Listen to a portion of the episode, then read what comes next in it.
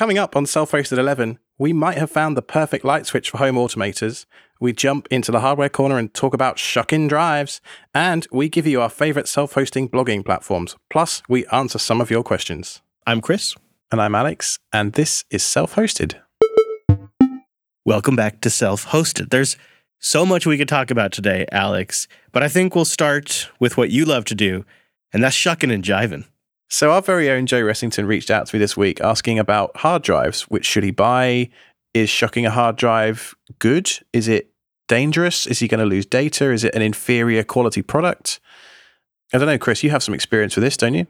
I do, thanks to you. I actually was a shuck avoider for quite a while because I, I thought maybe they're like slamming their lower grade discs in these cases and selling them to suckers at the uh, average consumer box store. And that kind of crossed my mind. And the other thing was, is until I understood a little bit better, I thought there was some sort of flashing or even soldering required to get these things to work in my actual PC, which is still kind of the case, at least when it comes to modification, but it's not as dramatic as I thought. Nowhere near. No. So I actually have 14 of these things down in my basement. I bought 14 of these drives because uh, I had a budget for drives and then the easy stores came out and they were half the price. So I was going to buy seven. So I just spent the same amount of money and got twice the twice the amount. So for those of you that aren't familiar, Western Digital uh, make a series of hard drives called the MyBook, the Easy Store.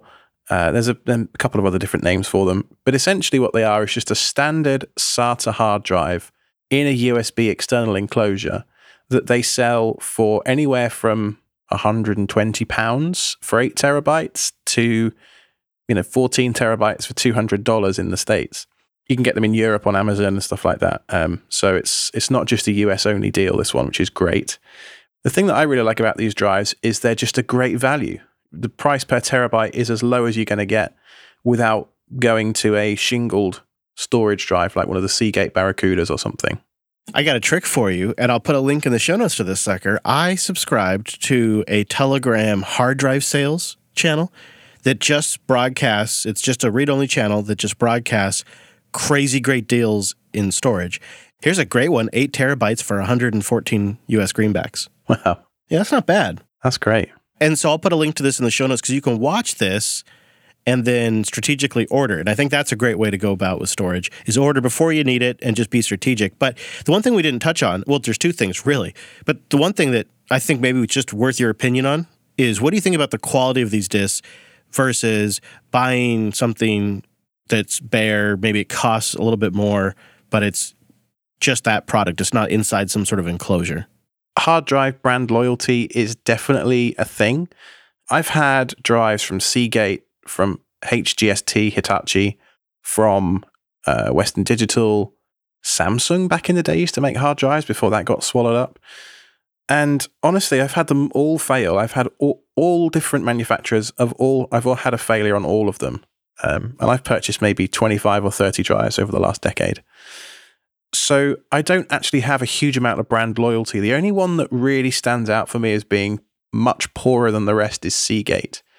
Now, if you were to go to Backblaze and look at their quarterly hard drive stats, they have some really interesting data because over the last decade or so, they've actually published a series of statistics from all, all the consumer grade hard drives they've been buying. So their backup service is actually running on top of consumer grade hard drives, or it certainly was. I think that's slowly moving into the enterprise type drives now that their business is expanding. But it's really the only major data point on the internet that we have besides people on Reddit going, oh, yes, my Western Digital drives died three times in six months. I'm with you though on the brand loyalty thing. I've had them all die on me, and a lot of times I've I found the ones that be in these enclosures to be fairly reliable. I think the manufacturer may spec them for it. So I actually don't think there's much of an issue of quality. Is he going to have to solder though? No, definitely not. Uh, I say definitely not, and I really hope I'm not proved wrong by the time it arrives. Um, my experience has been with all of the easy stores that I've purchased is you, you, need a couple of guitar picks and a couple of credit cards to pop the case open. No damage. Um, takes maybe five minutes for the first time, and then a couple of minutes uh, once you learn where the clips are. And inside, there's a small board about the size of a credit card again that has a USB 3 to SATA conversion chip on it. And you unplug that, and then you have a normal SATA hard drive. Now, there is one thing to be uh, aware of these drives respect the 3.3 volt pin reset in the SATA power standard. Now, a lot of people have said that this is a way for Western Digital to quote unquote gimp the drives but it's actually part of the SATA spec. So in a data center, when you have racks and racks of these things, you don't want to have to go and pull a drive physically. You want to be able to reset that drive remotely. And the way that these drives do that is as soon as they detect some, some power on the 3.3 volt rail, is they power cycle. The drive itself basically reboots. Now, most consumer power supplies have a 3.3 volt rail on them. Thus, if you try and connect a consumer power supply to this drive, it will think it's constantly trying to be rebooted. Therefore, your BIOS won't see the drive. There's a very, very simple fix. Get a tiny, tiny piece of Kapton tape, maybe two, three, four millimeters across. Put that over the leftmost pins on the power port of the hard drive, and it will just work. Now, I actually made custom power cables and omitted the 3.3 volt cable completely from mine. Uh, I bought some Cable Matters SATA power splitters off Amazon and, and just did it that way. It took me half an hour. Um, but there's a great video from the Byte My Bits YouTube channel, which we'll have a link to in the show notes, about how to put Kapton tape over the power pins of your Easy Store hard drive. One thing to note with these is you don't always know exactly what type of disc you're getting in the enclosure. I mean, you might know if you get a Western Digital enclosure that it's going to be a Western Digital drive or a Seagate or whatever, but you don't necessarily know what type. Western Digital like to sell you lots of very similar products with lots of different colored stickers on the front. So they have they have green for energy efficient drives, they have blue for standard desktop Red is NAS, and then they have Red Pro, which is for NAS pros users. I don't really understand that one. Yeah, not not not just regular NASs, but serious NASs. Well, the difference is standard red is 5400 RPM and red pros are 7200 RPM. Yeah. Those red drives apparently have special firmware that deals with TLER resets better for RAID users. Give me a break. That sounds like marketing to me. I mean, maybe it, it, you know sometimes they lack features on intentionally just to make you buy something different. I mean, that's not uncommon in the industry. no shock. That's not, that's not like marketing, is it? And there's purple for surveillance as well. So obviously you need a different type of hard drive for surveillance than you do for just storing movies or whatever. Um, now, the drives that come inside these easy stores, there's an awful lot of conjecture online as to what's in there. The only thing we can be absolutely certain of is that they're what are called white label drives. Now, most people say that they are probably rebadged reds or drives that were supposed to be a larger capacity that didn't meet QC control. And so they just, you know, let's say it was going to be a 14 terabyte drive and only 11 terabytes was usable. So they slapped a 10 terabyte sticker on the front of it. And we've no real way of knowing, honestly. But there's an awful lot of good information over on the Data Hoarder subreddit if you're curious about this sort of stuff. Oh, that's a great resource. I forget about that subreddit. My thought was they wouldn't necessarily want to put low quality components in there because that just is going to create a support and brand nightmare. And a lot of people use these as backups, have them just connected to the PC running 24 7. So they they must take that into consideration. Who really knows? Right, and that's that's it. You know, I I don't really worry too much about an individual hard drive failing anymore because for me, an individual hard drive failing is just an annoyance because I have stuff backed up everywhere else. Because I've been through that pain of having a drive actually fail and losing stuff. It's not something you want to happen twice. Yeah, I agree. That's tricky though. When budgets are tight and the amount of data is a lot, eh, it's tricky. It's tricky when you want to duplicate it. So I can I can understand wanting to measure twice and cut once. While we're talking about hardware though, I understand you got a device that I have toyed with the idea of getting over the years, and it's the HD Home Run, which I, I think is a pretty slick little device, but I'm curious what your thoughts are. Yeah, it's really interesting. It's a network based TV tuner. So effectively, it has a, a TV tuner and an Ethernet jack on it. It's about the size of maybe a deck of cards and a half. That's a terrible way to measure something, but it's not very big anyway. I'm an old man. maybe a, maybe a couple of CD cases stacked on top of each other or something. Now I'm really an old man because I'm talking about optical media. Yeah. you know about the it's so it's about the size of a VHS. You're saying there, Alex? no, a Betamax. That's before my time. I tell you what. So I was wondering, you got there's because there's different kinds, right? But the HD Home Run's pretty famous for their network one. And I, I mean, I'm really new to this whole area, but it seems like you could also get ones that like hook into the back of equipment. There's a whole different kind. I just got the one that has two tuners built into it and receives over the air broadcasts. Uh, I wanted a way to watch my local TV station for news when there's like a hurricane coming or, you know, stuff like that because YouTube TV is kind of expensive. Yeah, it is. Uh, so can I just go through your setup? Do you have a do you have an antenna on the roof or what's that setup like? Uh, I went to Best Buy and spent twenty dollars on a flat. It's about the size of a sheet of A4 paper, and it sticks on the wall in the closet behind me.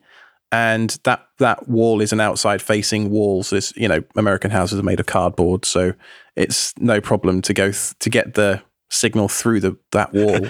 I hope yours. I hope your home isn't made out of cardboard. Um, Compared to the brick and slate of a British house, is what I mean. yeah. How far from the transmitter are you? Did you look that up? Uh, yeah, it's on the south side of Raleigh, and I'm on the north, so it's about fifteen to twenty miles or so. So it's a decent throw.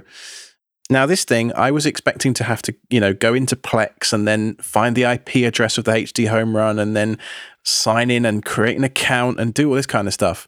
And and so I plugged in the HD home run in the closet, plugged it into the Ethernet jack, downloaded the HD home run app on my phone, and the instant, and I mean the instant I op- opened the app, I was watching the NFL. No account creation or I didn't have to configure, I didn't have to scan, nothing. It was wonderful. that is really nice. So it must be doing some sort of DNS magic there, so it can discover it. Does Plex find it all right then too? Plex has a live TV and DVR section in your server settings. So you simply go into there, click the button that says add device, enter the IP address of the HD home run, and then you're done. It's unbelievably simple. One of my favorite things to do in the RV when I get to a new town is throw up the old antenna, do a scan of all the local HD, and just blast through the local television, get a flavor of the area.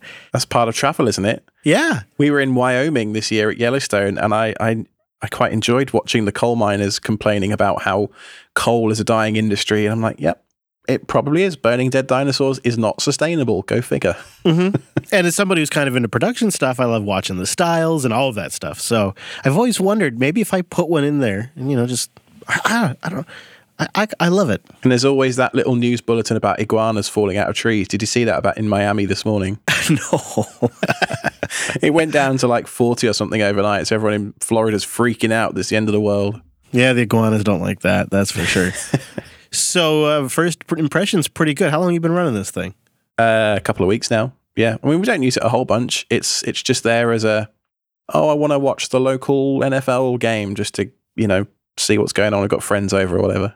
I really do feel like I am not getting the value from my YouTube TV subscription. It's nice right now with all of the news that's going on. So I've probably been using it more heavily than I ever have before. But for most of the year, once or twice a week, I turn it on just to check something. I can't stand live TV. Yeah. It's so awful. See, I got YouTube TV last year for the Formula One stuff that's on ESPN, but the Formula One TV, F1 TV stuff is getting a bit better. You know, like MotoGP is the gold standard for that kind of thing, and or the uh, MLB one. And uh, it's, the Formula One's still got some catching up to do, but it's it's getting there. And, and YouTube used to be like thirty bucks, and then it went to forty, and now it's like fifty, and Yes. that's too much. Well, Alex, congratulations. I'll check in a little bit and see how you like it. See, uh, see how the DVR stuff works, all that kind of thing. Mhm. What do you say we talk about something that I got stuck? I got stuck in like a time loop this week, installing WordPress over and over and over again. and it seems like you have spent some time since we last got together thinking about self-hosted blogging platforms like Ghost, which I am intensely interested in. I was deploying different WordPress scenarios to kind of just get a feel for my different options. So I just got out of this. So I'm really fresh on all of this stuff. And I think I've walked away with a favorite, depending on your usage. I used to use WordPress quite a while ago. The beginning of my open source journey, so to speak, was writing down everything I was doing on my blog so that I could remember how I did it so that next time I wouldn't have to go and Google, you know, 15 different Stack Exchange or Stack Overflow posts to figure out how to compile a kernel and that kind of thing. That then led into a few people noticing what I was doing on the Unraid side of things, which led into the creation of linuxserver.io. So I, I moved my personal blog from WordPress to the Linux Server IO site. And then um, Ghost came along and uh, I switched out the Linux server blog to Ghost, probably 2014 or so. And we imported all of the WordPress stuff back then um, that I'd accumulated from my personal blog. And there was a bunch of cruft in there, some of which has been deleted, some of which is still there. And I think my favorite for a long term simple solution is Ghost because I've used it for probably five years, maybe more at this point. It's dead stupid simple. It uses almost no resources. They've constantly improved the product. Um, it's free. They they provide a Docker for me, and it's just it's just great. You know the the interface is clean and simple. The themes are pretty good. I can now do galleries of images, and it's a Markdown editor. What what more do you want? Yeah, that markdown aspect is what initially caught my attention. It's also checks a few boxes. It's MIT licensed, so it's free. It's coded in Node.js, and it's so it's a, which you know a server side JavaScript engine, so it's all essentially one big running application on the server side, from my understanding. Um, and it also uses Ember.js as the admin client, so there's an interface that's powered by that. You get analytics; it's got all of that in there. I, I was looking at WordPress simply because I'm thinking about doing side podcasting as a creative outlet and just want to have something that ties in really nicely with some of that infrastructure. And WordPress plugins are still the golden standard in that area when you're working with podcast hosting services and whatnot. It's all about the WordPress plugins. However, I, I wonder, I wonder if it wouldn't be worth rolling it myself just to to use something like Ghost. Isn't WordPress really insecure though?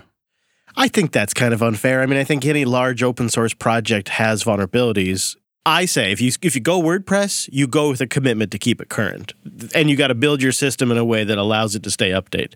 And if you can't keep it up to date, eh, you probably shouldn't be using WordPress. Maybe you shouldn't be using Ghost either. Then maybe or hosted WordPress, I suppose. I mean, let's let's be really frank about this. Before I tell you what my my solution is, I think it's really important that we talk about the reality here.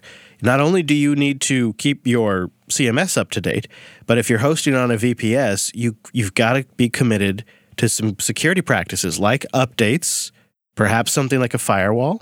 Uh, I think DigitalOcean actually make this so simple that it's it's not any more complicated than doing a Squarespace, in my opinion. Um, obviously, you need to understand a little bit about Docker and maybe Docker Compose um, and understanding, you know, how to create a container.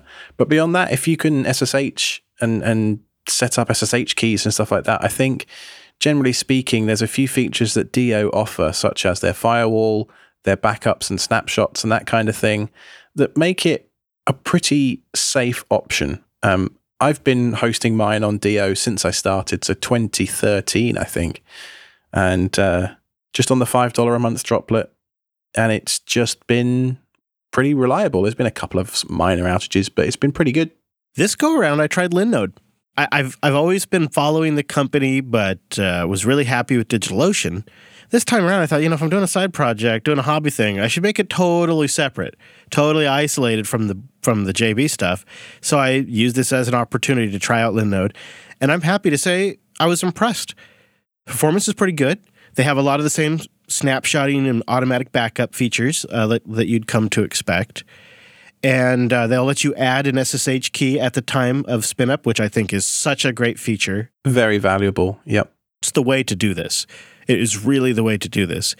Um, but they also have something else that DigitalOcean don't have, and that is these stack scripts that the community writes that then get voted on, and you get a number of deployments. And one that I noticed was OpenLiteSpeed's WordPress stack script. So I took a look at what they're doing here and I thought, well, what's this about? OpenLiteSpeed is, um, I guess, at, at high level, it's a, it's a Nginx Apache alternative. And um, it is combined with a caching engine. So it's a web server that works in conjunction with a cache that runs in memory and they're aware of each other. And then it's also working in conjunction with a WordPress plugin. So WordPress is aware of this cache and uses that cache for its assets. And this little plugin generates a static version of WordPress and then puts the assets in the cache and it makes it very fast. It makes it so fast. And this stack sets up an 1804 uh, Ubuntu LTS system. Statically hosted WordPress, huh? They claim it's 300 times faster than a standard WordPress install. I don't know if that's true, but it's noticeably faster. And the other thing that I really appreciate about this is that script is all laid out for you to go through. Because I also want to make this point. The other thing that was a little disappointing to see is the most popular stack scripts are the ones that install these really awful control panels that are supposedly giving you one click deployments. Yes, I realize I've just advocated for a script. You have to just kind of take each with its own, and it's it's all sort of an individual basis. But I, I want to kind of caution against that. If if you're going to take the step of hosting it yourself, I strongly recommend you understand how to set it up. Earlier, when Alex was saying you should probably know a little Docker Compose and how to set up a container, that's his way of saying you should go all the way through the process of installing the OS and doing these in containers so that way you can properly manage them once you understand that. And if that feels overwhelming to you, and there's nothing wrong with that because everybody's at a different level, you may want to look at hosting options that manage some of that stuff for you because it will become a nightmare. It'll be it'll become something that you need to take care of when you're super busy and you've got other stuff going on. A uh, family friend of mine just had their business website hijacked. It was on an old GoDaddy WordPress site that GoDaddy doesn't auto update. They update the OS, but the application level updates are on the customers. And um, so their customers were getting sent to a bogus pharmacy website when they came to visit their website, which is in the restaurant industry. And it took them over a week to get it back and getting me involved to help them re- recover it. They just they they it's just updating their WordPress install doesn't come on their mind frequently. And I, I think I think it had been over nine ten months since they'd done an update. Yeah, if you're not that way inclined, it's very easy to let that thing get out of hand. Just think about the reality of what Chris just said. You know, if, if you've put your heart and soul into a blog for six months, 12 months, years, and it suddenly went away and you didn't have a backup of that thing, how would you feel? And is that feeling worth a few bucks? Maybe. Well, Alex, this just might turn into a corner because there's probably a lot of things we could talk about, a lot of tips, and the audience probably has a few ideas. So if we if this is an area you'd like us to explore more, they need to give us some give us a, a nudge. we need to come up with some other blogging platforms as well because I know there's Jekyll. I mean, there's hundreds, hundreds. Yeah, I like Ghost. You like WordPress, but there are loads of others. And feel free to let us know because those are the two we have the most experience with, but doesn't necessarily mean they are the best. I'll have a Project Off Grid update. This Sunday, we head down to the Eugene, Oregon area for the big install. I've decided to go ahead with it. Just a reminder, we're getting about 500 watts of solar installed. But ultimately, another thing we're doing is we're just redoing the entire factory setup of the electrical system, going from a modified sine wave to a pure sine inverter and converter and char- a new charge controller, upgrading the alternator putting all of the plugs in the RV on the system instead of just about four or five of them. So it'll be a whole house. And getting then getting, I've been told, thanks to our awesome audience who's been sending me great information, that it is very likely there will be a way I can pull the, the, the data off of the Victron inverter unit and bring it into Home Assistant and Grafana. It seems like it's likely. I don't have a clear path yet, but the audience was all over it. It's very good. So you went for it, huh? Good for you.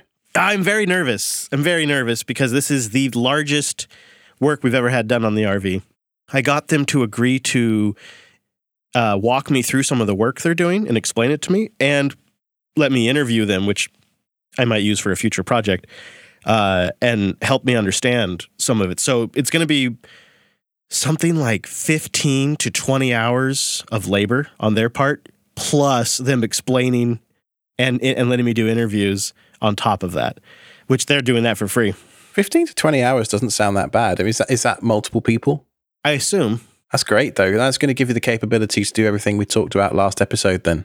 Yes. And the thing that uh, the risk I took is they advised that I put more than 500 watts of solar on there. And I said to them, here's the thing I'm in the Pacific Northwest most of the time. I've got a really big generator on board. What if I kind of balanced it and went a little more on the batteries, but supplemented with the generator? We'll see. I could be wrong. So, what I'm going to do is I'm going to ask them to wire it for more panels in the future so I can add them if I need to. Super cool, man. I'm so pleased with you for doing that. It's a big decision. Oh, stop. It was. It was. We'll see. It's a lot of money, and uh, is your house going into the garage for how long? For a week, for for five days, for five days. Oof. I have to live somewhere else. Got to clean the fridge out because there's going to be no power, so can't stay in it. Got to pack Levi up, and I don't know. Maybe I'll sleep on the floor in the studio. I think Levi would approve though, because it means he can go on lots of cool road trips. I, yeah, yeah, for sure. He, he loves that stuff.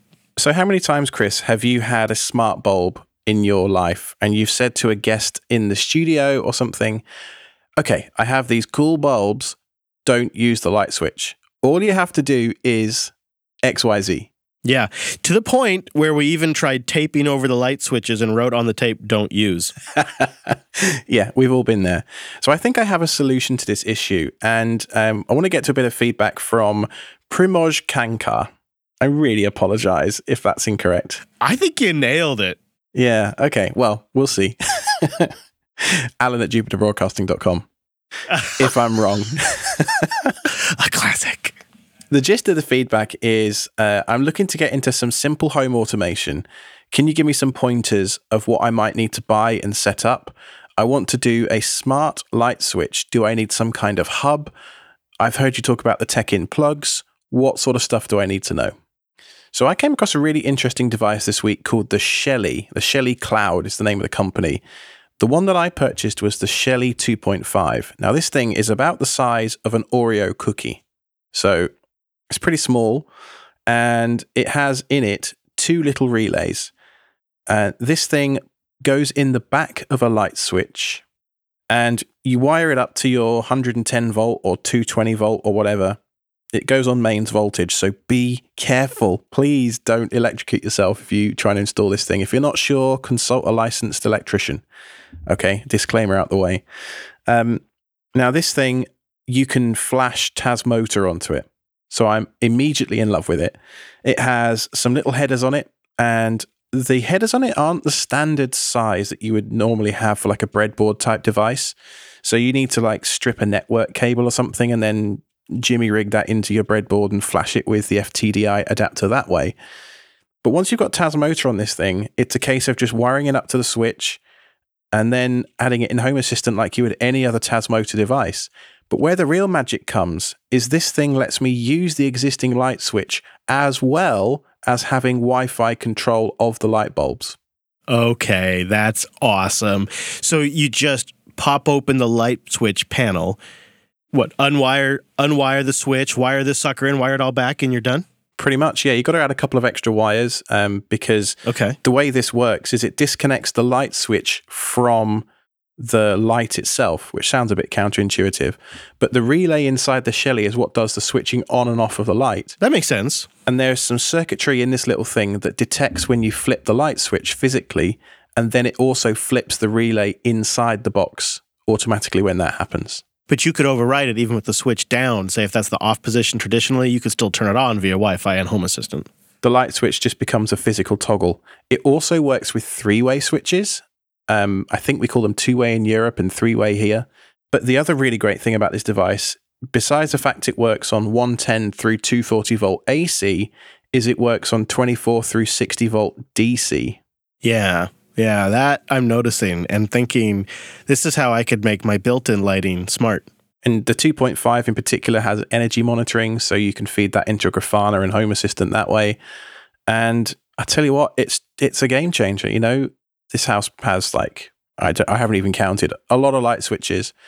These things cost about twenty five ish dollars each, and you know what's the cost of a single smart bulb? It's going to be at least twenty. Oh, at least. And it doesn't solve the light switch, physical light switch problem. It was when my mother in law came to stay last year, and I heard her saying, "Okay, Google, turn off the in lights." people don't know the names of your whatnots and all of that. And I've thought maybe I should put like a map on the wall that explains this stuff, but this just takes it completely out of the equation. This is so elegant. It's beautiful. I really want to put this in the RV. Alex, you gotta help me put this in the RV. We do like a project, pop them off, put them in there. Well, we'll do we'll do some stuff like this around Linux Fest Northwest, huh? Oh yeah, this is so cool. So it's the Shelly 2.5, and we will have a link to that in the show notes. And uh, check out Alex's Twitter feed uh, for a picture of his install if you want to get an idea of what it looks like. Maybe drop a link to that in the notes too. At Ironic Badger on Twitter. Yeah, they have a whole range of products. I'm looking at this stuff. They have some. They have some really cool products at uh, Shelly.cloud. So, I mean, once this thing's been flashed, it's yours forever too. So you can just leave it in the wall forever. Correct. I love it. They make some really cool stuff. Energy monitoring. They make an RGBW Wi-Fi LED controller, so you don't have to make your own custom one of those like I did. Temperature and humidity sensors, flood and temperature sensors. I mean, honestly, the list is is pretty amazing, and uh, they've got a whole bunch of stuff coming out in the future. DrZzs, you know that guy in the Home Assistant community, the floating bald head dude. He loves these things, as does Rob from the Hookup. So there's there's a there's a good community growing around it, and if it can run Tasmota, I, I don't really care what Shelly do in five years. It's it's mine. It's mine now. Thank you. I just I love that. It- It's yours forever. Well, un- until the device dies of natural causes. Uh, okay, so we got to do something a little different now. So just a reminder, self-hosted.show slash contact. But we need to flip it around on the audience, don't we, Alex? Yeah, it's uh, who wants to be a millionaire? Million dollar question. Ask the audience time. Yeah, let's see what they say. Yeah. So I uh, I got a, I got my drum kit out finally, and um, I'm able to play drums in this new house for the first time in 13 years. So I'm super excited to be able to play drums again. And one thing I'm looking for that as a teenager, I really wanted my parents to be able to do was listen to the music that I was drumming along to. So they're not just hearing the blatting of a, a drum with no context. So, one thing I'd like to try and do, and I hope the audience can come up with a decent solution for this, is to pipe the music that I'm currently playing from Spotify through the house whilst I'm drumming so my wife can listen to it. And that can either go to a Chromecast audio. I mean, it has to be in sync. That's the thing. Otherwise, it's kind of pointless. Maybe the Google Home Minis would be nice. Uh, again, sync might be tricky with that. What's the source that's coming to your headphones? What's the source of that? At the moment, it's a pair of Bluetooth headphones. You could solve the sync issue by having you both listen to the same source potentially. I would be willing, I think, to you know have like a, a a laptop next to me and play the music from the laptop instead of my phone, and then use that to maybe route the audio because I've got Linux everywhere in this house. I can route audio through Pulse over the network. I think um, there's lots of different ways that I could do it, but I'm just wondering if anybody else has solved a similar type of problem and could let us know. Yeah, that would be really cool. And um, while we're at it, I'd love to hear what people are using for self hosted wikis and Notes app, something that's nice to use with decent search, that fuzzy style search. And ideally, both Alex and I were thinking this one, no database, ideally. I really like my markdown system, but it's it's not really approachable by the spousal unit, and she wants more search, where this was more of a documentation. And I realized she's using Evernote today, and I thought, gosh, I know I could fix, I could solve that with something. I just don't know quite what. Yeah, I mean, I've tried Nextcloud Notes with QOwnNotes and a bunch of other stuff. I do like it, but I don't think it's perfect for her. I think Nextcloud has a lot of great solutions, but I would prefer not to have to run all of Nextcloud to solve this. Congratulations to them on their Nextcloud Hub announcement, by the way. It is one of the uh, it's like one of the classics of the self-hosted applications now. It's in that it's in that league. it is, yeah. Yeah, it's it's almost so big. It's too big to fail, so we almost don't mention it enough. But Nextcloud is great, and I use it every day. Well, we've mentioned links and notes a lot, but we haven't said where you can find them. So we should probably do that real quick. Self-hosted.show slash 11. And then what do you say we give a shout out to our buddy Brent, who's just cranking out these brunches? Man's busy. And they're delicious as well, those brunches. Yeah. He recently did one. He sat down with Jim Salter of TechSnap and Ars Technica fame. So be sure to give that a listen on extras.show. And you did one with him on his Wi Fi setup, like a self hosted mini episode. So that's over on extras.show as well. It's worth checking out. He skipped the Ask SSHQ. and went right to the tech support line. And what I love about you two is let's hit record and make an episode. It was great. And uh, it, now you get to learn about some Wi Fi stuff, which I, I really enjoyed. Well, I think that's everything for today, Alex. As I said earlier in the show, I'm on Twitter at Ironic Badger, and you can find this fine podcast at Self Hosted Show. Yeah, I'm at Chris LAS, and the whole network is at Jupiter Signal. Thank you for joining us, and we'll both see you in two weeks.